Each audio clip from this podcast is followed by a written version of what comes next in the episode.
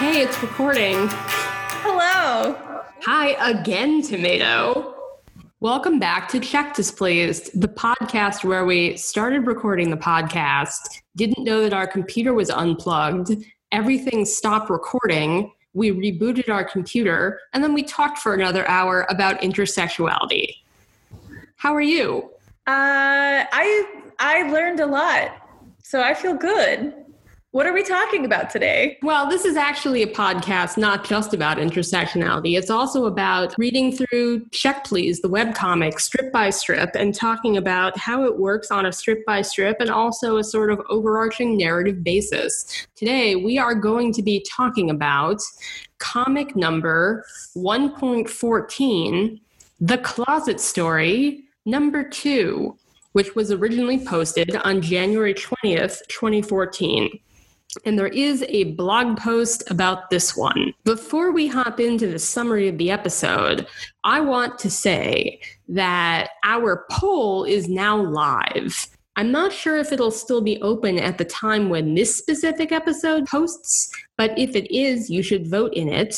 Please be advised that the uh, topic that's winning right now is our favorite weird Check Please fanfics, which, to be honest, I kind of don't want to talk about. So if the poll is still open, it closes July twelfth. Please go online and vote for something else. Vote for, like, Q and A. That'll be an easy one. It's been a while since I've read some Check Please fanfic, so tell us to talk about something else. I mean, there are definitely some Check Please fanfics that are, like, real weird. Not bad or low quality, necessarily. Some of them are bad or low quality. However, what I'm really interested in is like fanfics that have a bizarre conceit, or they're written in such a way that like defies logic. However, the conviction of the author, the passion the author has for the premise, makes them just riveting, even though they have some like cuckoo premise that like makes no sense. That's what I would be looking to dive into. Again, not in like a sporking way, more in like a literary analysis way. That does sound fun. I should go through my history on A O three and see what I've read. There's not much in this comic. It's effectively an extended monologue. Bitty and Shitty are hanging out on a bench on the pathway that is beside the Samwell River that runs through campus. And Bitty comes out to Shitty by reading him a long sort of meandering statement off of note cards. Eventually, Bitty says, "I'm gay." Shitty is very accepting. Bitty says he's never come out to anyone or indeed even said those words before, even to himself. Bitty is obviously very nervous, so Shitty says, "You didn't think we were going to beat you up or something." Bitty kind of hesitates in a way that requires Shitty to counteract by saying, "I'm the most accepting man alive. Everyone comes out to me." And then Bitty is like, "I love you, Shitty." And that's the end of the comic. So we again propose to hold our discourse discussion until after we unpack a little bit of what's going on in the comic. But the discourse, I think, is most of it. So I guess we'll see how that works out. Um, so the first thing we were thinking about is how this comic was received, and then how rereading it felt. I think it's important to foreground this conversation by saying that this is a widely positively received episode of the comic. People think that this is really well done, or at least that has been the consensus for most of the time that I've been hanging around Check Please fandom. When coming out starts to really proliferate within the plot of Check Please, some of those instances are critiqued in comparison to this one, where people say, "Oh, it's really amazing that the comic fucked this up," because they got it right back when Bitty came out to Shitty at the end of semester one. So everything we're going to be talking about here is basically grounded in an overall really like positive reaction and positive reception to this strip. I think this is something that like really gained a lot of trust for many readers, where they thought that like these issues were going to be handled deftly because they were happy with how they were handled here. Is that how we feel about it in twenty twenty? Keep listening to learn more. And I just wanted to bring up a couple of questions before we really dive in that I noticed from the blog post as well. So we kind of have this like interesting overarching framework before we dive into the strip itself. The first is this sentence that Ngozi says, how to get her sentimental is by talking about the stupid adamantium strength friendship slowly building between these five dumb hockey players. Do you believe that they're friends? Like, how much of their friendship have we actually seen building, like in the comic itself? Or is this perspective of their friendship built up primarily in the extras? Oh, it's built up primarily in the extras. How much you believe this is really based on how much you are reading, like the Askawellies, where they're all kind of like sitting around getting high together or having breakfast together, or going to the Stop and Shop together, or whatever. It seems like she's writing this blog post to an audience that she expects is following all those extras. Which I don't think is at all the case when we get later in the comic. It was also quite interesting to me that she talks about these five dumb hockey friendships as the core of the comic. I think they are. I'm really curious when that starts to spread out and change. I, I mean, I think we'll get to it. But it's interesting to see what the narrative seems to consider its own core and how that shifts. So right now it seems like the friendship is part of the core, even though that's actually like not that present in the narrative itself. And Ngozi mentioned Shitty is definitely a confidant for both Jack and Bitty. At this time when I first read the comic, I didn't think Jack was was L G B T, or I wasn't sure. After we find out that Jack and Bitty get together, I assumed that this moment meant that Shitty knew about Jack's sexuality. And I, I reread the comic after the end of year two, and that was how I read this moment. How did you read it? Because you came in a little bit later.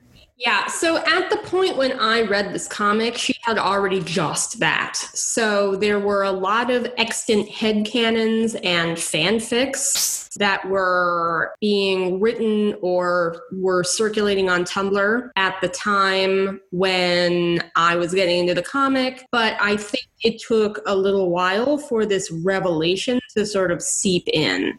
However, I'm pretty sure she said this in like a live stream. She pretty much just said Shitty doesn't know about Jack's sexuality. They've never talked about it. And then, I don't know, I read that pretty early on, so I never like labored under this assumption. Having said that, however, it would make everything make so much more sense. It would just like deepen everything, wouldn't it? Something that's really interesting that I'm only just understanding now is that Jack and Shitty are meant to be best friends, but I don't believe they've, like, up to this point really interacted one-on-one at all, and you would have no way of knowing that unless you had read Ngozi saying it on the blog somewhere outside of a strip. It's purely informed. It's not depicted at all.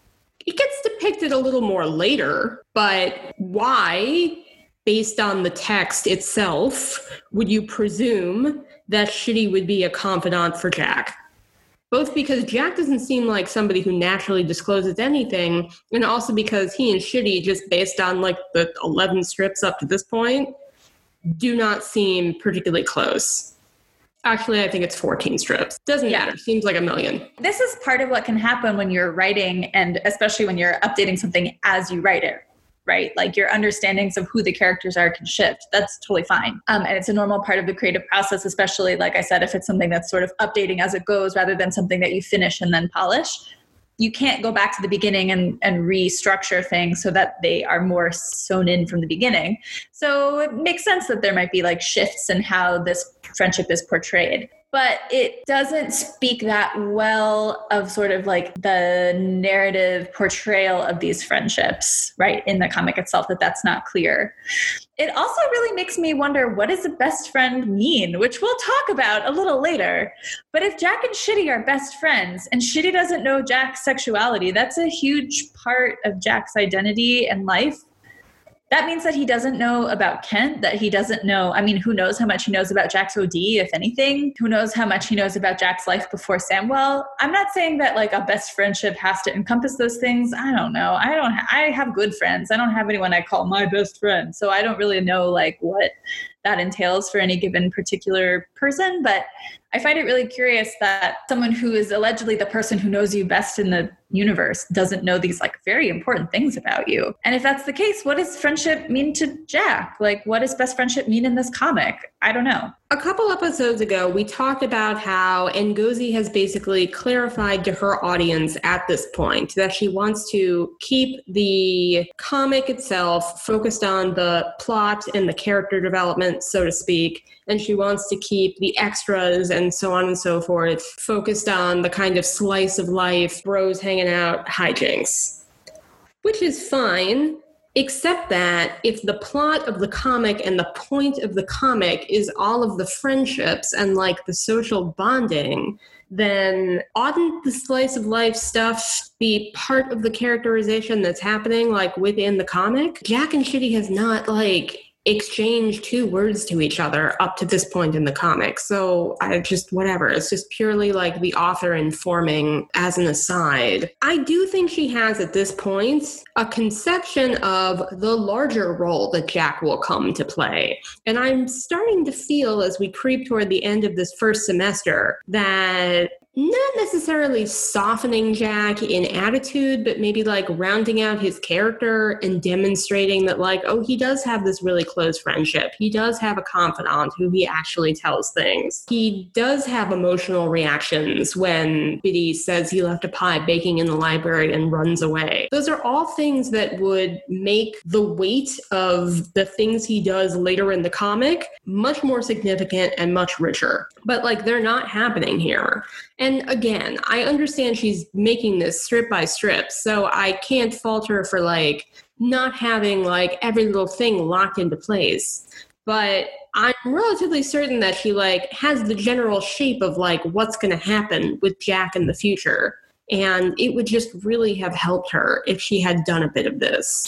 Not to pull out my favorite, what genre is this story anyway, bit, but I'm really curious, if the friendships aren't the plot, what is the plot? I mean, obviously the plot is, like, Bitty goes to school and plays hockey, but it's really interesting to see that that sort of series of events, like, this understanding of plot as a causative series of events in this kind of story, which is so relationship focused. I don't necessarily only mean romantic relationship. I mean all kinds of relationship focused. It's really weird to kind of see these two tracks develop where the characterization is integral to understand the events, but as you said, it's sort of been sidelined in this other arena versus the actual series of, like, Bitty gets an assist, and then he comes out to his friend Shitty, and then they have a party, and a mysterious cowlick shows up. Like, without the relationships to ground those in, those don't matter. Like, what is the engine on which the story moves? And it seems like it's feelings, but then when you actually look at the narrative itself, it's very much the authorial hand. It's just kind of like throwing things in and seeing what happens, because without the extras, you can't make sense of those events otherwise. Kind of a curious choice. But because when I was first engaging with this, I was reading all the extras as they came out. I was reading it all as one big riotous thing. I didn't feel that lack. Now going back and looking, it's very evident. I mean, for my part, I think you could summarize the plot of the comic as Bitty wins, which isn't really much of a plot, but I think that's basically it.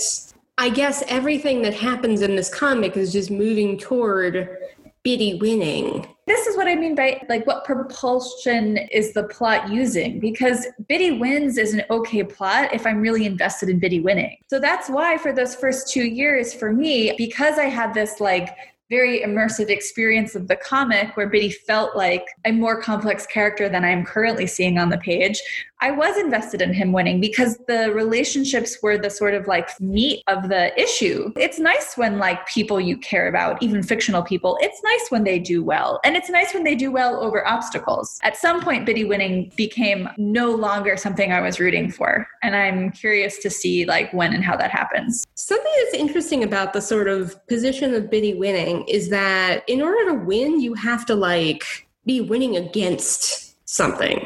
Like, yeah. For it to have value, something has to lose. That's the exchange that creates, like, significance in winning itself. Not to get too deep into this, but, like, all right, so Bitty gets the guy.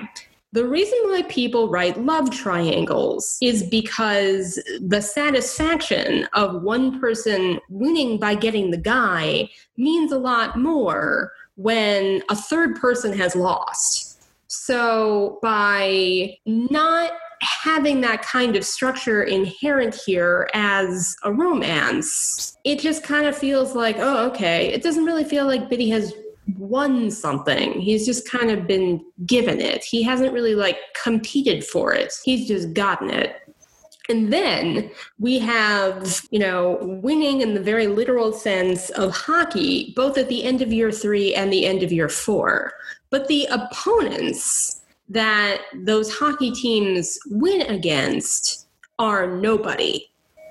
I mean, they're the Seattle Schooners and, I don't know, the, the Brown men's hockey team, the homophobic Browns men hockey team. Because those teams aren't developed in any way, who gives a shit that they're beaten and the characters we like win? So maybe that's part of why this just doesn't feel very satisfying. I mean, I haven't seen, like, that many sports things or movies. Like, I've never seen, like, The Mighty Ducks or whatever. But I have seen the South Park episode based on it. This is one of the reasons why, you know, you'll get a couple scenes of, like, characterization of the other team where you get, you know, the captain of the other team or the coach of the other team or a couple of the players on the other team are, like, humanized and, like, sketched out a little so that when your team wins, it has some kind of value. If not, it's just nothing. You haven't beaten anybody. You haven't, like, been challenged. You're just handed a victory, like, narratively. I'm not talking about in real life. Like, I don't, I very much don't believe that, like, in real life, you must struggle to have success. I think that that's a capitalist narrative that's bullshit. I'm talking about, like, narrative satisfaction. Narratives don't have to follow this structure, but if the conclusion is this character wins, you've already borrowed from that structure, and to not fully engage with what that structure means is dissatisfying. That's one kind of conflict that can sort of like pump up the feelings of a romance and make it more exciting when two characters get together. There's, of course, lots and lots of different narrative structures about romance. It doesn't have to be a love triangle. For me, the reason that their relationship became exciting had very little to do with the actual characters, I think, and had much more to do with this comic's relationship to other kinds of media that I was watching, feeling about at the time. I've talked before about how I didn't really trust that Jack and Bitty were ever going to get together because, like, I've been burned by genre media. That being burned feeling over and over again by certain kinds of narratives, A K A real life homophobia, is the reason that Jack and Bitty getting together was really satisfying for me. That was the obstacle. It wasn't even necessarily homophobia in the comic, although I think homophobia in the comic was part of why I was excited that they got together. But I think it was like the, these two characters who I had grown to care about getting together in a way that I found satisfying at the time. What they're winning against is like other kinds of media, which is a really weird meta reason to be satisfied about two characters getting together. And now that I'm reading the comic outside of the context of like twenty fifteen or whatever, um, twenty fourteen, whenever they got together, twenty fifteen. Well, okay, so in their world, it was twenty fifteen. In our world, it was twenty sixteen. What I'm discovering upon rereading is that, like, oh, maybe all of those feelings I had about these two characters growing to love each other, like, had almost nothing to do with the comic. And what does that mean? Like, what does that mean about the comic? Thinking about homophobia in the comic is a very important part of figuring out that narrative satisfaction and then dissatisfaction. We talked before about whether homophobia exists in this comic and how it does. And I think that actually this strip is a really useful place to start thinking about that in some ways. Bitty makes a comment, circling back around to our previous discussion about best friendship, while he is explaining his coming out rationale to Shitty. And he says, "Y'all are my best friends." My reaction to this is complicated, partly because Bitty has known these people for four months, also because three strips ago he said that his mother was his best friend. Also, I think this term best friend is like basically meaningless. I don't want to characterize it as childish or as like juvenile, which is something that I have seen people say about the idea of best friendship. But it's also like hugely amorphous and doesn't have like a particular social meaning. I understand what Bitty is trying to communicate, or rather perhaps what the author is trying to communicate about Biddy's relationship with the rest of the hockey team. But it's also just like a completely weightless concept to me that is further devalued by the fact that he hasn't known these guys for that long. And also, he's already applied this term to his mother, like, within the past couple strips. I can both understand the feeling that comes out of wanting to be, like, hyper-enthusiastic and excited about, like, new friendships that you're making at college. At the same time, I fully believe that it's something Bitty would say and maybe even believe. And I can say, as someone who left my high school and was like, I'm never talking to any of you people again. So I very much had this like, goodbye, new life, never looking back feeling when I went to college. And I made really close friends really fast as well. I fully believe that Bitty would characterize that as best friendships. But what I'm curious about is that because of the ways that things unfold and because no characters ever seem to have a past before Samwell, besides like one or two you, only traumatic incidents, like getting locked in a closet and ODing. Like, those are the things we know about people before Samwell. We end up getting this really weird narrative where like only Samwell friendships are true friendships. And like only, I mean, I don't think that's purposeful at all, right? But this is just sort of the consequence of not engaging with people as full people who existed before coming to like the magical, you know, one in four or whatever land. So you end up with this really weird narrative about friendship that I don't fully understand how to parse. And so that's how you kind of get to this moment where Bitty says, y'all are my best friends. But what that means is extremely amorphous, ambiguous, uncertain. I feel like there are some issues this comic has with, like, superlatives. Everybody has to be best friends. Everybody has to be soulmates. Everybody has to win. Everybody has to be, like, the best ever. It's never good enough for somebody to just be, like, good enough on their own terms. Like, he doesn't have to say, y'all are my best friends. He could just say, like, I've gotten really close to you guys over the past couple months, or I'm really enjoying spending time with you all, or y'all, or whatever. You know, it doesn't have to be best friends.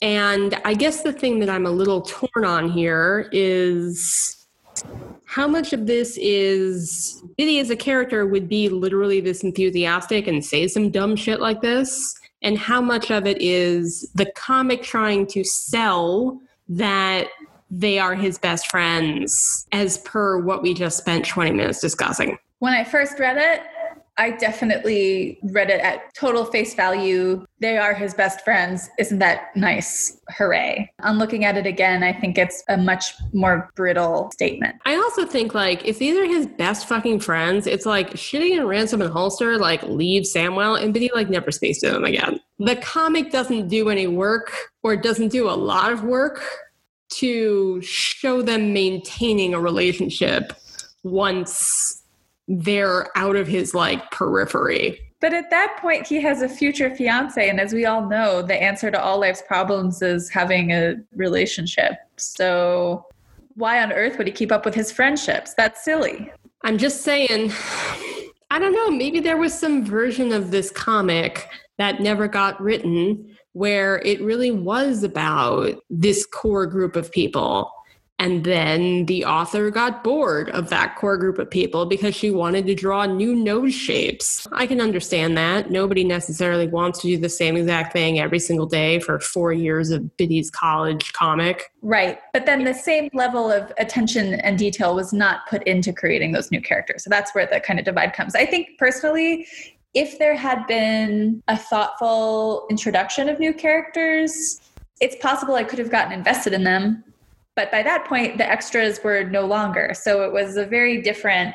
She kept doing extras, but more of them were, like, behind a paywall. The types of extras she was doing kind of shifted. So it was no longer sort of, like, disseminating information, and they weren't interactive anymore. I guess that's what I mean. I mean, yeah, she would draw things of like, like she would draw like cute pictures of Jack and Bitty, but it wasn't the same. It wasn't serving the same purpose. Yeah, it, it wasn't serving the same purpose. I guess what I'd say is like, my point here is not to critique the new characters she introduces.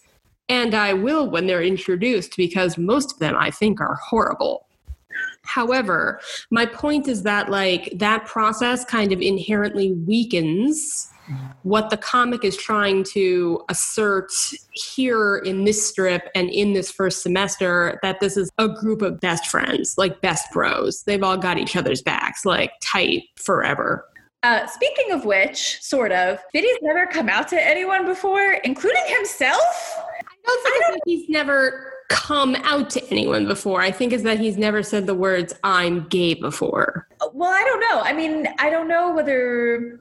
For me, I read this as he's never come out to anyone before. I mean, well, I obviously... think it's both. He... I think it's both. Okay. I mean, I think that he definitely, like, has known that he's gay, obviously, right?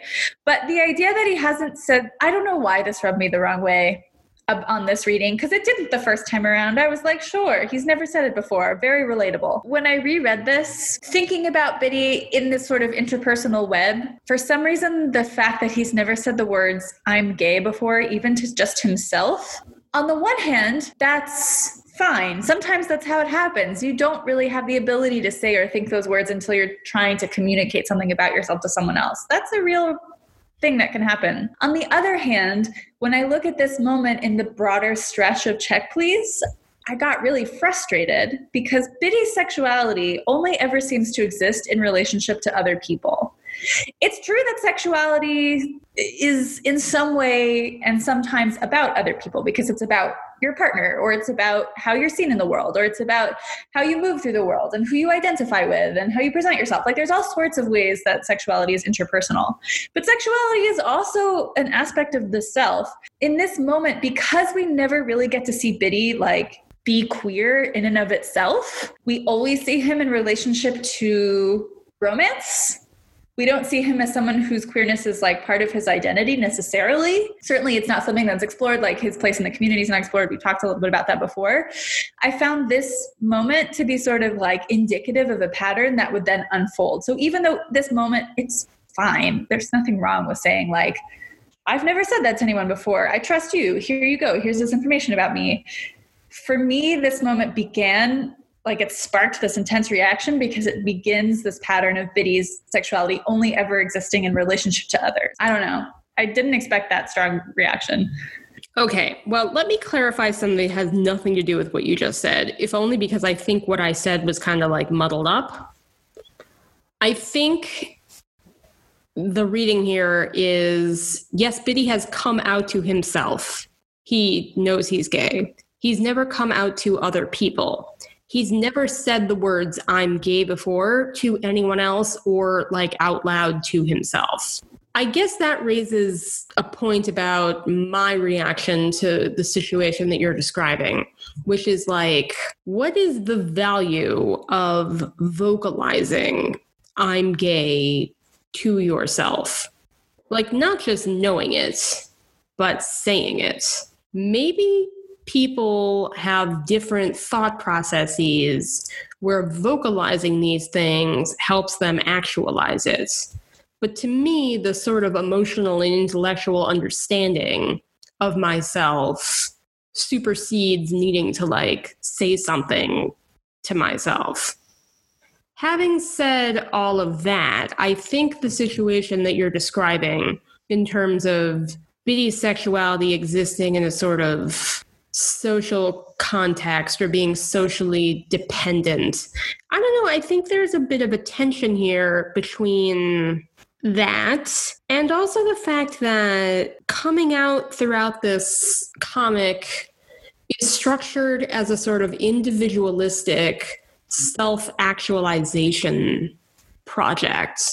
I think this is a really messy, kind of like thorny topic that we'll end up like getting really into at the end of the strip. But I do agree that it's an interesting choice that she has him say that he's never come out to anyone before, even vocalizing it to himself. What I will touch on is that my reaction to this is definitely impacted by my own experience, of course. Um, and for me, vocalizing things to myself isn't that important, but writing things to myself is important. Like, I personally don't usually know what I think until I write it down. So that's often how I like work through stuff.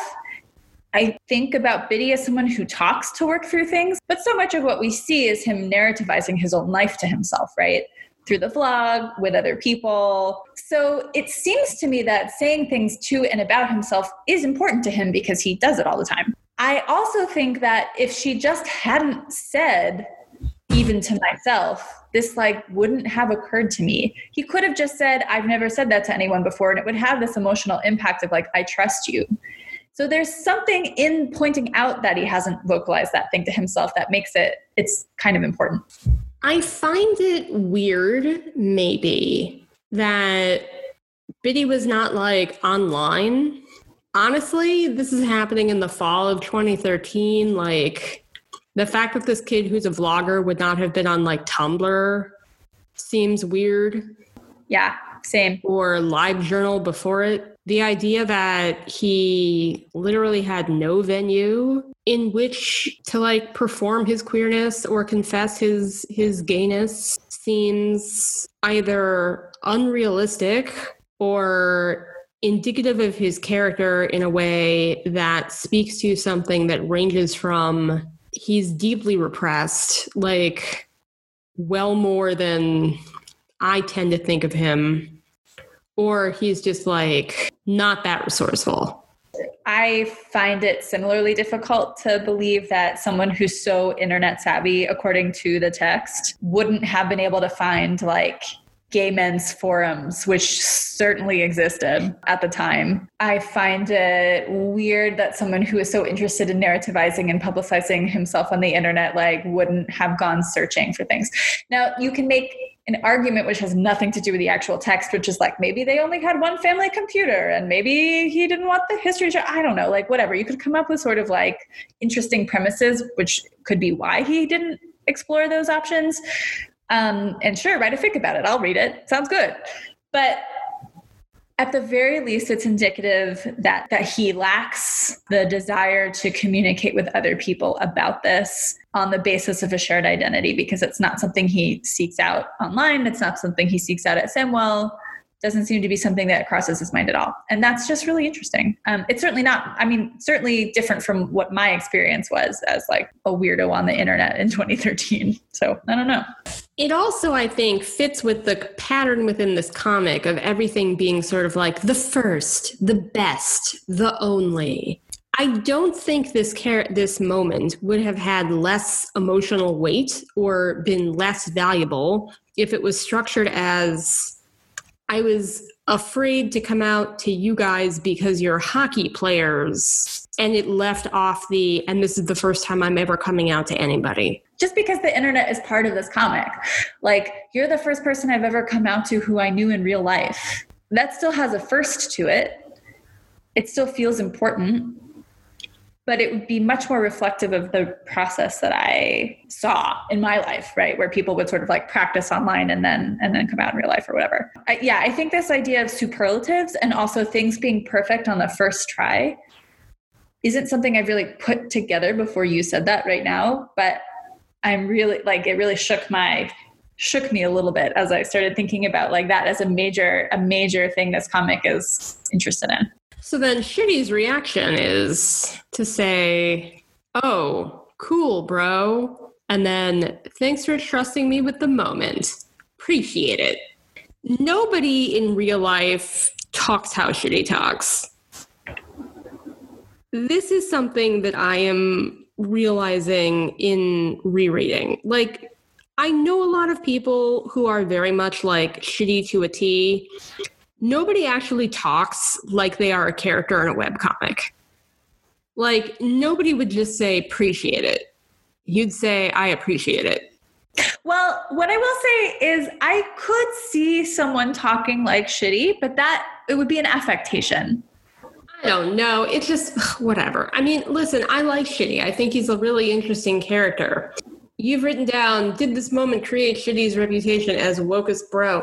And I think it probably did, in combination with a lot of stuff that's like in the extras. Because I believe she's already hitting on things about how he's like a politics, gender studies double major, and his mom is a professor, and she made him read Toni Morrison, and his dad was, I think, the C F O of a hedge fund, or he was something at a hedge fund, and he ended up in jail, and Shitty's words about that guy are not very kind. So I think there's a lot of material in the background that is structuring him as this, like, woke bro type.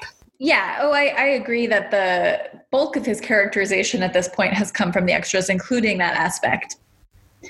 I still think this is the moment where, in the actual narrative, that part of him comes to the forefront. Um, yeah, and I mean, I think it is demonstrated that Bitty chooses Shitty to come out to. He's not coming out to Ransom and Holster, and he's not coming out to Jack. So either this means that Bitty presumes Shitty will have, like, the highest chance of reacting positively, or maybe he's just closest to Shitty, which I also believe at this point, or maybe it's a little of both. I had a strong reaction to Shitty's reaction also, and I wasn't expecting it, because I remember thinking fondly of this comic. And I want to preface, before I get into my strong reaction, you've written, because I ranted a little bit in our notes, you've written, it's understandable that Shitty has this reaction. And I agree. Like, I think that, I think that Shitty is the type of person who would have this reaction. Like, I actually think his characterization goes, it totally makes sense. What I feel weird about is, as we mentioned at the beginning, that this comic has a largely positive reception, meaning that this is, like, seen as an appropriate way to react to someone coming out to you, or was at one point, and that the narrative doesn't push on it or question it, and in fact maybe, like, uses it as a model. Like, I just feel really weird about it. So I'm just going to quote a few things that Shitty says after Bitty comes out, some of which are very nice, some of which are complicated. So we have, "Oh, cool, bro, and thanks for trusting me with the moment, man. Appreciate it," which is its own sort of try-hard situation.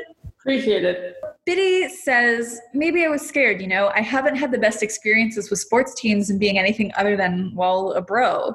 Before my dad got the head coach job and we moved towns, high school was a nightmare." He then says, "I didn't know what y'all would do."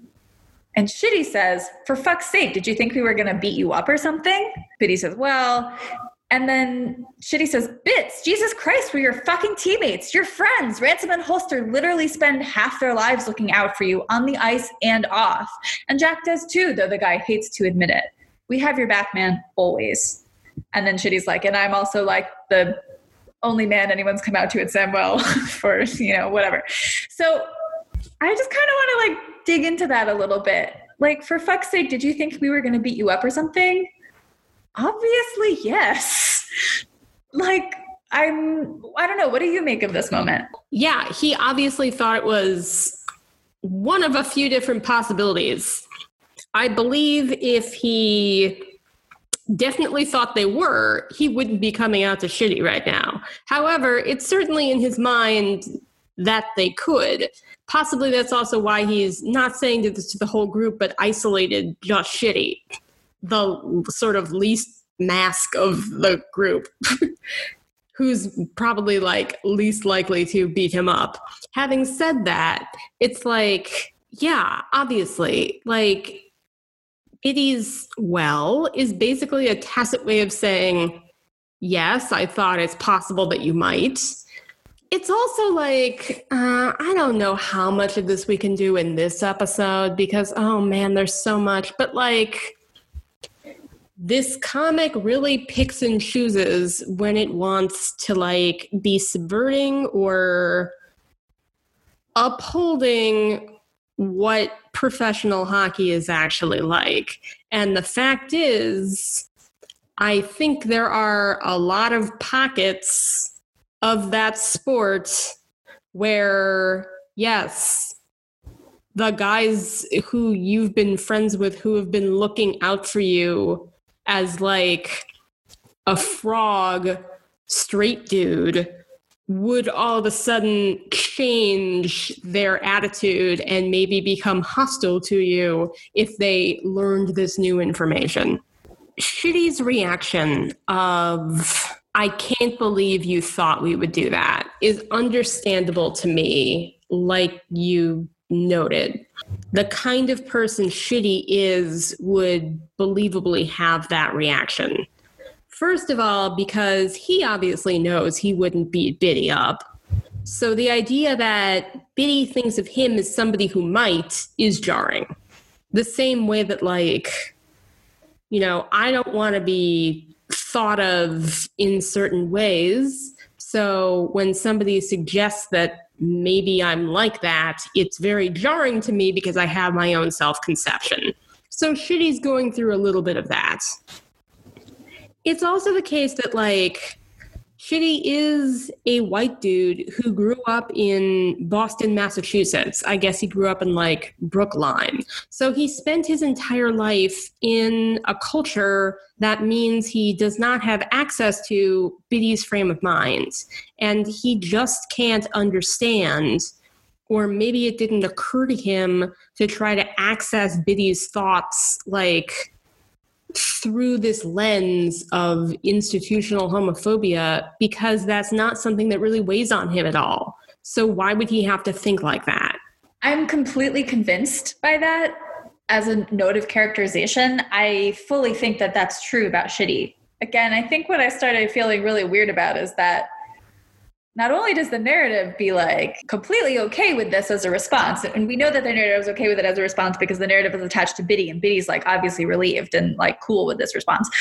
But the broader fandom discussion about this as a good response to coming out has colored my feeling about it in retrospect, even though at the time I, like I said, remember feeling like this is a good thing. Uh, yeah, as discussed, uh, hockey room dynamics are homophobic, so that doesn't mean anything. Yeah, it's also like this is, I think, the earliest instance of the fear of coming out being dismissed by the comic. Yeah. Like, words are being put into the mouth of this, like, straight white dude as the voice of reason saying, you had no reason to be afraid because I am okay with it and I know that everybody else would be. So this starts to become a problem where every time Bitty or somebody comes out, everybody's universally okay with it. And I'm not saying that I really wanted to see some, like, high-quality homophobia in the comic. It's just that the possibility of it keeps getting floated. And every time it gets raised, it's effectively dismissed. And I think this is, like, a really interesting early inflection point of Shitty basically saying to Bitty, that was never going to happen. But the thing is, like, it was never going to happen with Shitty.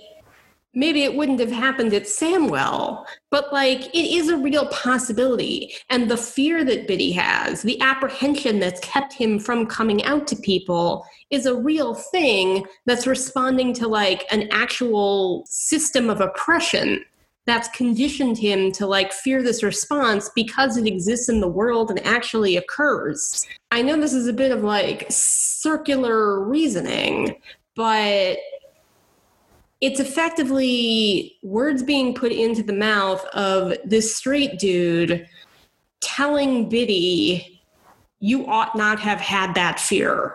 When I think it's possible that that fear is worth holding on to. You have to gauge this shit on, like, an instance by instance basis. And, like, he's not always going to be in a safe space. And the fact is, this is, like, a real thing. I don't know. I'm starting to, like, sound like a crazy person.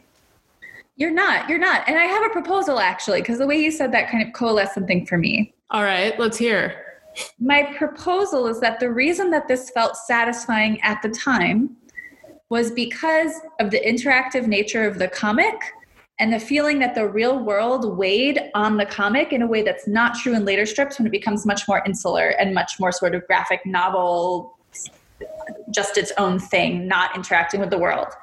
So here, the reason that maybe this feels satisfying is because the fear of homophobia, the real world fear of homophobia, feels like it's being addressed rather than dismissed. And it's a relief for the reader and for Bitty, or this is my proposal. We can see whether it feels true, but there's a sense of relief because Shitty, by not being homophobic, is modeling another way of being or overcoming or being an escapist alternative to, or um, yeah, modeling an alternative mode of being to real world homophobia, which feels like an ever-present actual threat because of the re- the real world, the like actual interaction between fans and Bitty. The counterpoint to Shitty is real homophobia. Therefore, the comic itself does not need to necessarily bring in actual homophobia in the comics world in order for that dismissal to be satisfying. Later on, when the comic's not interactive and exists in its own insular world, thickly separated from the real world by like a transparent fourth wall, that's when it feels less satisfying because the threat of real homophobia isn't there and it's not recreated by homophobia in the world of the strip, even though the character's fear remains real. Does that make any sense? Yeah, it does. I'm trying to figure out how to vocalize this, but I think the intended reading is that Shitty is being reassuring. But now in twenty twenty, how I feel is that Shitty is being dismissive. Yeah, same. And I also don't know, I mean, I was in a very different place in my life and sexuality when I read the strip the first time around, because some of us had just come out to our families and it had not gone well. So, so I don't know like what my perception was at that time. I can't access that version of myself because I'm in a very different place now. I do want to make what's probably like a really not that profound point, which is everybody's different. So what everybody wants to get out of coming out, both on an instance by instance basis and like overall as a thing in their life, is quite different. So I don't know necessarily that there is like a right thing to say that will be universally like acceptable upon all comings out. However, without getting into detail, what's happening here doesn't line up with like any of my values or experiences. Yeah, me neither. I mean, we've talked about this before, but I, I can talk a little bit about my experience, which is my preferred reaction to me coming out is zero reaction. I want you to just be like rolling along with the rest of the conversation. And when someone takes a pause to say, thank you, I want to like murder everyone in the vicinity. That's not the case for everybody. Some people find it really affirming to hear like a thank you for telling me or whatever. So, so I don't think there is such a thing as a universal acceptance.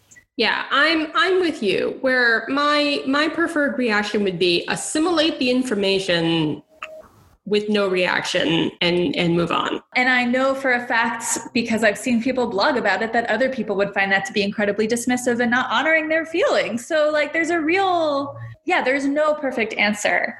I would never beat you up. I can't believe that you would possibly think that I would. And also I'm the guy who people come out to. It's not a good response. Like I think I feel pretty safe saying like, it's well-intended. I see how that, I mean, you know, Shitty, Shitty is also not a real person. So like he can't have intentions, but I think that like the way that the narrative's building it is well-intended. And I think that like, we're supposed to read it as reassuring, as you said. And I think that we're supposed to sort of be like, haha, what a great friendship. Um, but I just think that like, it starts out okay. The like, cool, thanks. That's fine. Once it gets into like, how dare you suggest that I gay bash you? Like, that's not great. And, then, and he follows that up with, you know, a lot of people come out to me.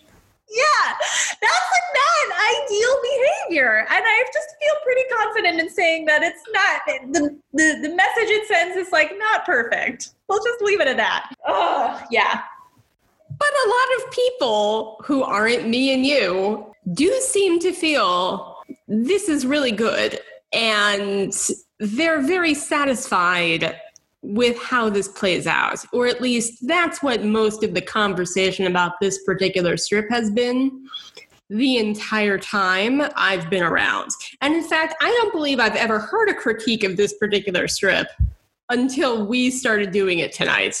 I do want to make it very clear that, like, we understand this is not a universal read of this particular, like, exchange. I think that we will have to say that about many of our understandings of coming strips. We understand that not everybody sees it this way, and that's fine. I mean, look, some things it's like, okay, the thing about how, like, she hasn't substantiated within the text of the comic that, like, Shitty and Jack are best friends. Like, I'm not taking debate on that. Like, I think that's true. But yes, I think the interpretation of this is like a an instance of coming out that, like, went well, or, like, is good, or, like, a quality depiction. Somebody else, I'm sure, will have a different opinion, and I think that's also fine and valid. And I want to point a little bit to Bitty's reaction as well, especially after I thought I had a goddamn sign taped to my back that said, "We'll affirm all sexual identities," which... That's great, Shitty. Um, so, Bitty's reaction, uh, you really just took this coming out thing in stride. It's so depressing to me. I don't know. Like, oh, the thing is that if I look at these two characters and don't think about this strip as, like, representative of good coming out, I actually think this is kind of great characterization. Like, Bitty does something really vulnerable. Shitty said something slightly dismissive, and Bitty eats it up with a spoon because he... has self-esteem problems in relation to sexuality or something. Like, that's actually kind of great characterization. You really just took this coming out thing in stride as sort of like a dep- like an incredibly depressing indictment of what we can expect as queer people is is actually really interesting. Well, he's making it sound like Bitty's coming out is something that happened to Shitty. Yeah, and also something bad that happened to Shitty. Like, like you really took it in stride, champ. You, you got, you know, you took the loss well. You took it for the team. You know what I mean? It's like bananas. I, I will say that, like, if it were later revealed that one of those five coming comings out had been Jack, that would have been nice. That would have created some sort of, like, logical continuity, or it would have been, like, indicative of thought put into, like, how these characters interrelate. I remember rereading and rereading this strip that moment and, like, being completely convinced that Jack was one of those five people and thinking it was so smart. You'd think um, it was, wouldn't you? And so many people, like, write about this, and there's so many, like, really good, well, I don't know, there's enough really good fics about that being part of it. Shitty's understanding of Jack in a way that nobody else really has just, like, deepens their relationship in such a satisfying way. It's just, like, such a lost opportunity. And this is something where you absolutely could have retconned it, like, down the road. I mean, we can talk about coming out and kind of the broader Check Please context a little bit uh, too, but I'm curious, what do you think this specific strip, what are its politics around coming out and the appropriate response? Like, what what's the message that it's sending? Purposefully or not purposely? I'm not saying that, like, this is Ngozi's gay propaganda, but, like, what do you think? Well, it is, is it not? Um, I guess the message that it's tacitly sending is that you should not be afraid to come out to everybody, because they will all be jolly good-natured souls who take it in stride. And then you'll feel better. And the openness that exists between the two of you will just strengthen your relationships. I agree. And I think that that's, like, a very nice escapist view of coming out. And it's, I mean, also- that's not how I feel about it personally. I think that's what this strip is communicating. I think when you apply that to a real life situation, it gets a little stickier. That's what I was about to say. I agree that that's what it's communicating, and I think it's, like, a sort of, like, fun escapist way of thinking about coming out that might be gratifying for some people, and it also makes me feel crazy. And, like, I don't mean to say that Check Please is, like, how people should live their lives, or that anyone is taking it as, like, advice, but it's a weirdly the kind of ugh, I don't even like saying this, but I'm going to say it. I think it's like a sort of irresponsible message about coming out. I don't think anyone's like, well, Bitty did it, so I can do it and I'll be fine. But I, and, I, and I'm not meaning to suggest that this comic, especially when it was being just like put out for free on Tumblr in twenty fourteen, I'm not suggesting it has the same kind of cultural impact that like a major film or a T V series or book or whatever might have. Um, and, and I'm not meaning to suggest that like fiction makes people live their lives in particular ways, especially because of the way that in retrospect, this comic becomes this like representative queer media. It feels like a, if not irresponsible, let me take that word away, but let me say weirdly reductive approach to what coming out is and can be. Because coming out is not always going to end well. Sometimes it puts you in danger. Sometimes you have to make specific, yeah, case by case decisions on which relies entirely on your ability to gauge what danger you will be in if someone knows this information about you. And that's a lot of work. And I think that to suggest that, no worries, the hockey bros at this gay college aren't going to have a weird conservative backlash to the culture of the college and aren't going to like um, mess with you without having done a lot of characterization work to ground that in is weirdly reductive. There are a lot of experiences in between that which is being depicted here, which is like uniform, overly exuberant acceptance, performative acceptance, and being put in danger. There is so much gray area in the middle where you don't get the response you necessarily wanted. But it's also not like, oh, well, I've killed this relationship because this person is a bigot. End of story. That's something that this comic has, I think, mixed success in depicting. And we'll talk about it when we get there. People love hearing that in this podcast. There's a lot of situations where it's like, you wouldn't necessarily be in danger if you told somebody this, but it might make things awkward. You know, this isn't a, this isn't like a high value enough situation where you necessarily want to introduce that. Or right. It might be that like, you know, coming out necessitates that you then have to do a lot more work to like answer questions and like give voice to your experiences and like go through a whole like performance of queerness that you don't necessarily want to make. So it's easier to just like do and say nothing because you don't want to have to like go through that whole thing like with this person or like in this location. Yeah, absolutely. And I also think something that this comic isn't so isn't so great with is like, as you said, it's different for everybody. And that's true with the reception of this information as well. So one person might have a totally exuberant performative acceptance. Another person might have a more hesitant acceptance. Another person, and again, we'll talk about this when we get there, but another person might need a long time to come to terms with it, even though they still love you. And what does that look like? Like, what is the process of loving somebody and needing to have long, horrible conversations with them about something or, or whatever, or not even long, or, or just like existing in silence with them for a while, or like, there's all sorts of ways that can play out, right? What if like one person on the hockey team still liked Bitty and didn't want to be a dick, but wasn't cool with it and had to go through a process of coming to terms with what that means about themselves and about the relationship with Bitty? Like that would be a really complicated, interesting thing that is about coming out and is also nuanced and complicated. And I think that when we see the response of like, not only Shitty, but everybody on the hockey team being one hundred percent okay with it right away, no problem, it creates a reductive narrative about what coming out is. Yeah, I mean, we have in the hockey team twenty plus guys from a diversity of like places and experiences and countries and backgrounds. And even within the group of like, you know, Holster, Ransom, Shitty, and Jack, we have four completely different people who are coming from four completely different places, who have four completely different experiences. They're all different ages. Like, one of them is from another country. I'm not saying I expect that necessarily any one of those four people would have, like, a knee-jerk, bigoted reaction to this.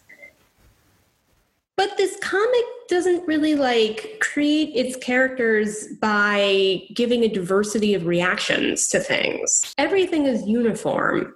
Everybody reacts to everything the same way. The response is always like, oh, as a group, we're all on the same page with this. The fact that like these four people don't all have their own response to this sort of like does a disservice to the general point about college is a place where a diversity of people from a diversity of backgrounds come together and like intermesh with each other. Yeah. Two of them are from a different country. Yeah. Oh, I forgot. That's right. Jack is from Canada. Yeah. Uh, yeah. I mean, I don't know how I forgot that. It's pretty fundamental. Um, yeah. I mean, I don't know. I have done this really stupid thing where I started getting really interested in coming out within this comic. And I flipped through the whole comic. Yes, that's right, the whole comic. And I kind of wrote down all of the instances of coming out that I could find, like in individual strips. I think there are going to be many different opportunities for us to come back and like pick this conversation back up. I have counted eleven or possibly twelve, what I'll call cases or instances of coming out within the comic.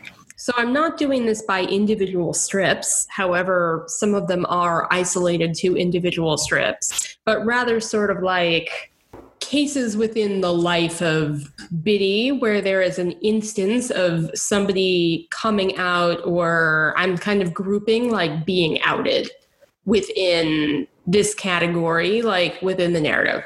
So we've got this one, the closet story. We don't have another one, as far as I'm aware, until those two comics that end fall semester of year three and then start spring semester of year three, with maybe one exception, which I'll get to at the end of this list. So that's three eleven and three twelve.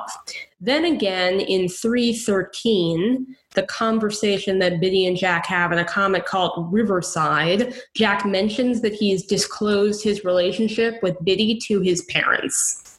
So it's not quite...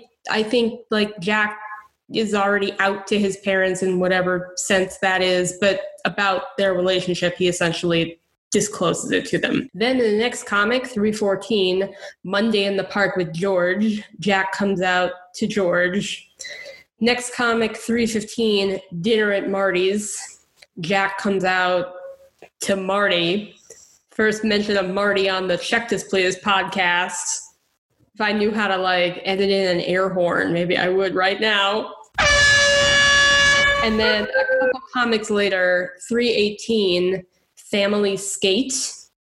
That is where Jack comes out to the rest of the Falconers, and then he brings Bitty um, along as his boyfriend for the first time. Then we have the whole arc at the end of year three and the beginning of year four about their kiss following the Stanley Cup final. Then Jack kind of like... even though he's already come out by kissing, he has a sort of conversation around coming out in four point three, which is Presser. Then in four point four, Bitty finally comes out to his parents in Calling Home. There's then another arc about Bitty sort of dealing with his dad in fall semester year four. And then there's also a much wider arc about drama surrounding whiskey.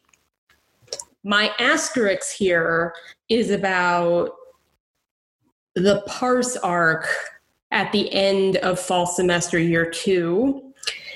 I think that's a gray area. I think it was sort of being implied that this was an affirmation that Jack was into guys that we hadn't had before, especially because during his argument with Kent, Kent says, "Are you afraid I'll tell your team something?"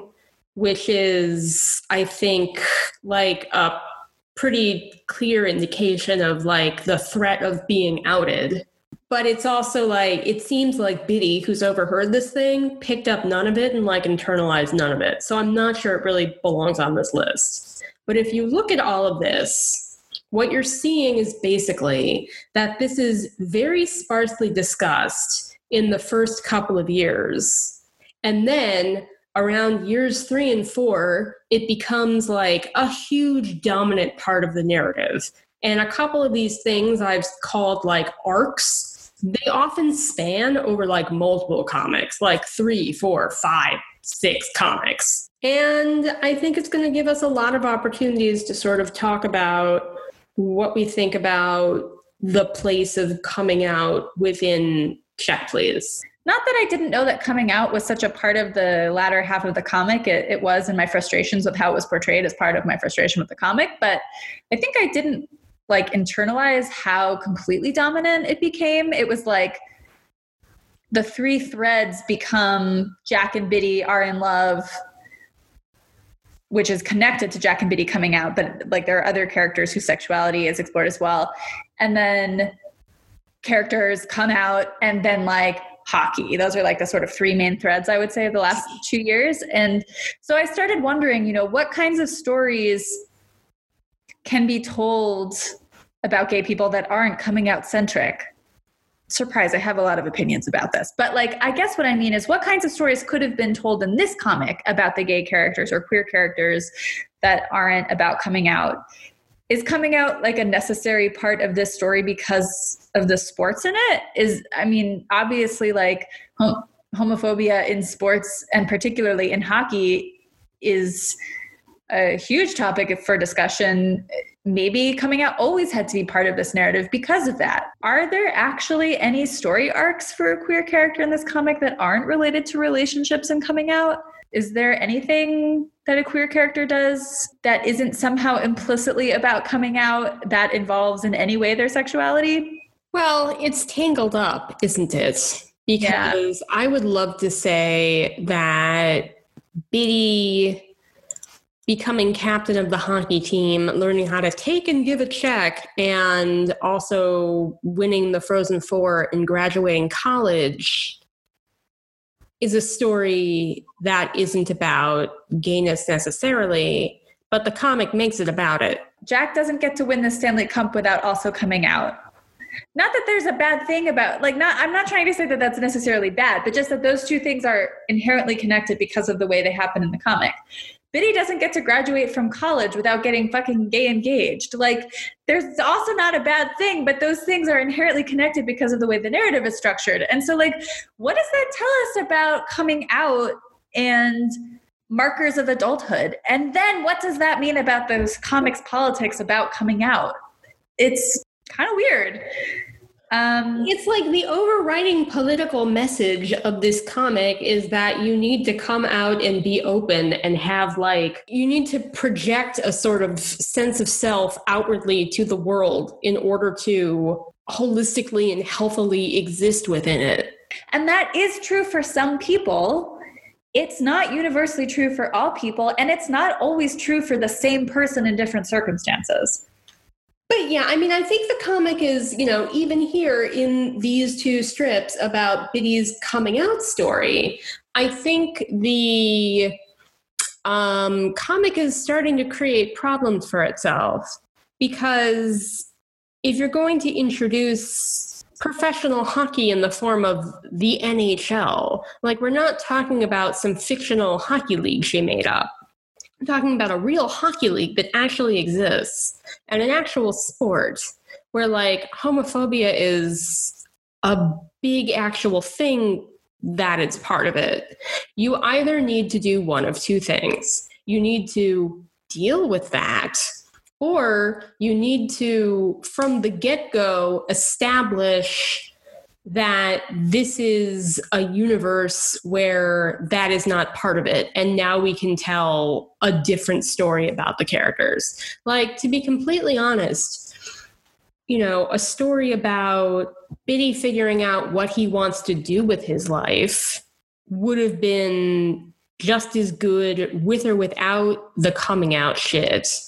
And a story about Jack dealing with, you know, his, what Ngozi constantly calls daddy issues, and also, you know, figuring out how to manage his anxiety and stay in the N H L without having a mental breakdown would have also been a really good story with or without, like, homophobia lurking in the background of it.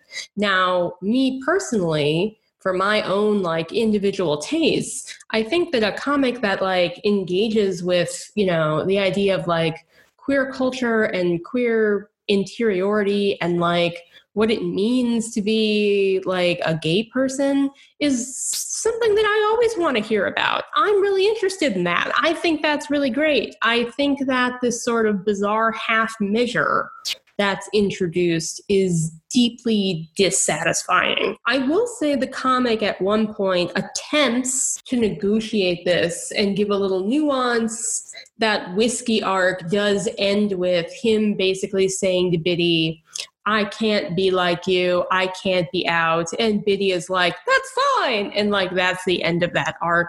And obviously we'll talk about it when we get there in more depth.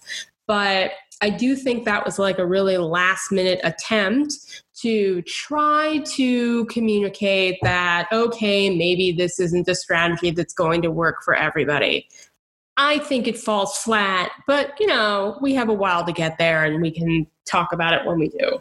I even think that for Jack and Bitty, there's an attempt at nuance, which then doesn't pan out. So, yeah, we'll talk about it. But it's also like, what's the politics within the comic of coming out? I mean, yeah, it's basically like a, it's basically like, um, you know, a story about how, like, first you come out, then you get married. Yeah. Uh, not to be like this, but the trajectory that these characters, I guess, like, you know, Bitty and Jack specifically, all take is just like the most depressing, like, heteronormative capitalist march into assimilation politics.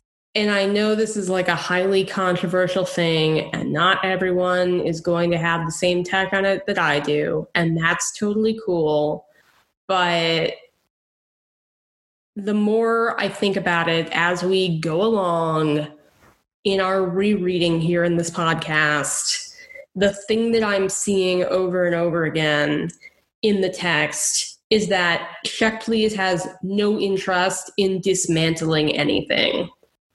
There's a lot of paratext, especially in a marketing sense, about how toxic masculinity is bad, and having somebody like Bitty who doesn't visibly fit that mold on your hockey team is a challenge to toxic masculinity. But the comic itself, nowhere in the text, seems to be like calling into question the very systems or like the very fabric of the social mechanisms that create these problems. What's so interesting is that in a lot of the kind of promotional and marketing materials, we get the author speaking to how that is part of her project, but I just can't see it in the text. I think that as we go forward, it will become more and more evident that a lot of work I thought the narrative was doing, in fact, the marketing, the paratext, and the blog posts were doing. And I think that the dismantling of toxic masculinity, homophobia in sports, romance, love, I think a lot of that comes from an authorial hand and not a narrative hand. Yeah, okay. Well, so one of the things that I propose we do as we head into the next strip, I know I spoke to this a little bit before, is use that final installment of the story that winds up Bitty's first semester of college to kind of step back and reassess. Like, what are we being challenged on? What are we seeing that we weren't seeing before? Are there any patterns emerging? You know, that kind of shit. Sounds good to me. Is there anything else you want to throw out about, like, homophobia or, you know, whatever? I have a question that I wrote down here, which I didn't read aloud, but I'm going to read out now. Is Check Please gay icon of our times kind of homophobic? So let's just percolate about that and come back to it. I guess my question in response to that question, which I do think is a very provocative question, is how are we defining homophobic?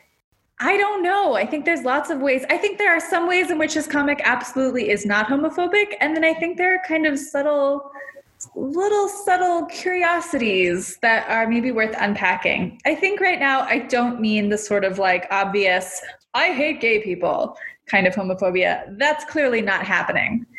But I think right now what I mean is, does this comic assert a reality or a fictional version of reality in which queer experiences are reduced or erased or portrayed in ways that are not nuanced in such a way that the conclusions one draws upon reading are in some way harmful? Question mark. That's a really hard word to define.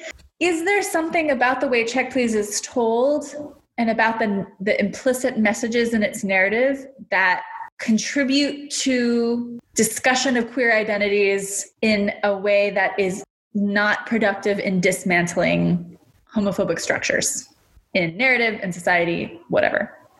I mean, my answer at this point is going to be yes, in some ways it is, but I think this is a really, really, really messy topic. I will, I tend to, in my own thinking, again, this isn't something I usually vocalize, but it is something that I think I vocalized on this podcast before. It's more like a thought mechanism for myself. I make a distinction between bigotry, somebody being like, hey, F word, I'm going to beat you up, or I have no son, I don't think that gays should serve in the military, like that level of homophobia that is largely reactionary and interpersonal, and also the kind of larger systems that structure experiences around a presumed heteronormative bias. Oftentimes, the comic does inadvertently fall back to the latter. However, I will also raise the point, because it can't be said enough, that the queer community is a melange of different people with different backgrounds and different experiences and different goals. One of the primary distinctions between, let's just say, factions within the larger community is between people whose view of queer identity and L G B T rights is a project of creating room within heteronormativity to include same-sex relationships and sex and gender diversity. And then there is also a camp that I tend to more fall into that privileges an expansionist view of dismantling the kind of heteronormative model so that it no longer exists, and therefore there is no longer a heteronormative bias inherent in like how society and experience is structured. Yep, that's cool. And this is something where it's like, obviously I favor one, and I just said which one it is, but like plenty of great people have different views of this. I feel like it's pretty obvious where Check Please is falling in this. Check Please is drawing on a sort of what I would maybe call like a hyper-positivist nineties and two thousands based model of gayness that posits essentially L G B T liberation should be framed around the idea that, you know, gay people are normal too, and all of this is fine, and The only difference between a gay person and a straight person is who they're attracted to. That seems to be the model that Check Please is working off of. I tend to fall in a similar, not identical probably, but similar camp in terms of my political priorities, let's say, um, as you do. So I have my own relationship to sort of that model. And I don't think there's a simple answer to this question by any means. And I don't even know if it's totally answerable. It's just something I that occurred to me that I started wanting to think about. Like, um, and I also want to be very, very clear that I'm not talking about Ngozi. I don't want to speculate about her particular views or her life. I'm specifically talking about the narrative and the messages that I think are kind of like in the narrative. Obviously, despite, you know, Bart's killing the author, like, sixty years ago, it's hard to completely disentangle an author from a piece of art, especially a piece of art which so clearly shows the author's hand. But I just want to be clear, I'm I'm really not trying to engage with that at all because I don't know anything about Ngozi. I'm really trying to think about, like, what's happening in this narrative, what message is it sending, and how do I feel about it, right? And I don't think that my opinion is necessarily more valuable than someone else's, even, although obviously, like, it's valuable to me because it's mine. So so I'm I'm going to try to, like, draw conclusions about the comic by the time we finish. But I don't think that that's the only opinion that can exist. I think it can exist alongside other opinions. I have very firm sort of political belief that speculating publicly about her personal life is not okay. But there is a point at which I would have a lot more trust to put into this narrative if I felt like it was coming from somebody who had experiences similar to mine, but weighed them differently, if that makes sense. It does. And I also am a strong believer that who writes what kinds of stories ought not to be policed. And I've obviously gotten quite a lot out of this comic. I guess from a certain perspective, it doesn't really matter. I think we'll end up wrestling a bit in the future over how much does the author matter. Isn't the D N A and the sort of genetic code of the author's feelings and beliefs imprinted on the text, and you can't really, like, pull it apart? Yeah, that's what I struggle with as well. I am of a complicated mind about who tells which stories. I think it has much more to do with the structures of how stories get legitimized than who's doing this the storytelling necessarily. So there's, like, structures of institutional, all sorts of bigotries, et cetera, right? Which, which really make it very difficult to navigate this topic. And of course, there's also the fact of, like, is it a good story that's thoughtfully engaging with its material? I just think it's really, really complicated. And, and so I also want to, like, propose something. One more thing, another proposal, since I think I did one earlier this episode. Questions don't have to have static answers. I don't think that this question has a static or easy answer. I just think it's worth thinking about and kind of, like, moving through.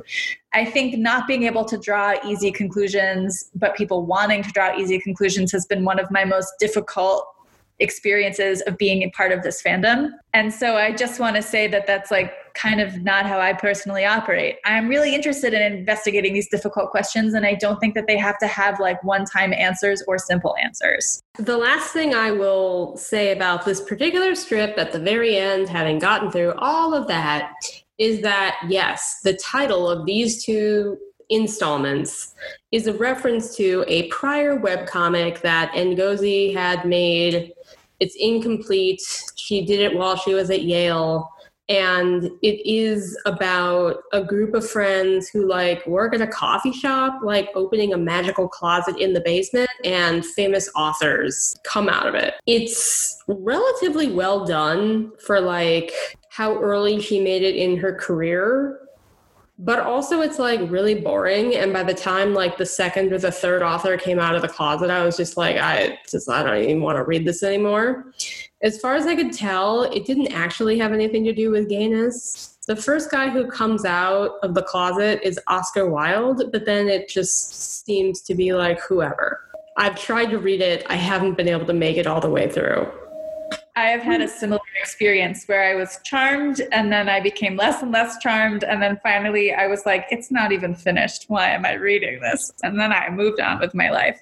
Yeah, but like for a comic that's not finished, I definitely like got bored like before it ended. It's interesting to look at if you're interested in her work because it's like fun to follow along an artist's work. And I think its visuals are stronger than its storytelling as well. So you can kind of see this pattern in her writing emerge where she has this wonderful sense of visual storytelling, really effective, thoughtful character design. And then like sort of where it fizzles is the is the structure of the plot. But go check it out. It's linked in one of these blog posts. So next time on Check Displeased, we are going to look at the strip fourteen point five Winter Screw. And this is a strip that was a year one Kickstarter bonus. It was like a stretch goal. And it is in the back of the year one Kickstarter book. On page two fourteen is where it starts. I think it's also in the hashtag hockey book, but I don't own that book, so uh, I'm sure it's in the table of contents or maybe not. But point being, that's where we're going. We'll also use that episode to be a little bit of a wrap-up on the first semester of Bitty at Samwell, playing the hockey, disclosing his gayness, and the rest. Where can people find you if they want to hear you talk about these wonderful topics or others? Well, if people haven't basically like cut their ears off and uh, thrown them into a ditch at this point, they can look me up at Camilliar on Tumblr, C A M I L L I A R. I'm also familiar on A O three, where I have excised um, some of my feelings in the form of fanfic. How about you? People can find me at tomato rights dot tumblr dot com. Usually it's really stupid, but you can find me there. Um, or you can find my own working through Check Please feelings in the form of fanfic at tomato underscore greens on A O three. And this podcast is on Podbean. It's on Spotify. It's coming soon to iTunes, question mark. And we also have a Tumblr at check displeased dot tumblr dot com. And we love followers. Our content is really top-notch. Vote in our poll. Rate and review. Leave us a review in the iTunes store. Yeah. Uh, it's been lovely talking. I think we should do that thing where we say bye. Bye. Bye. Bye, tomato.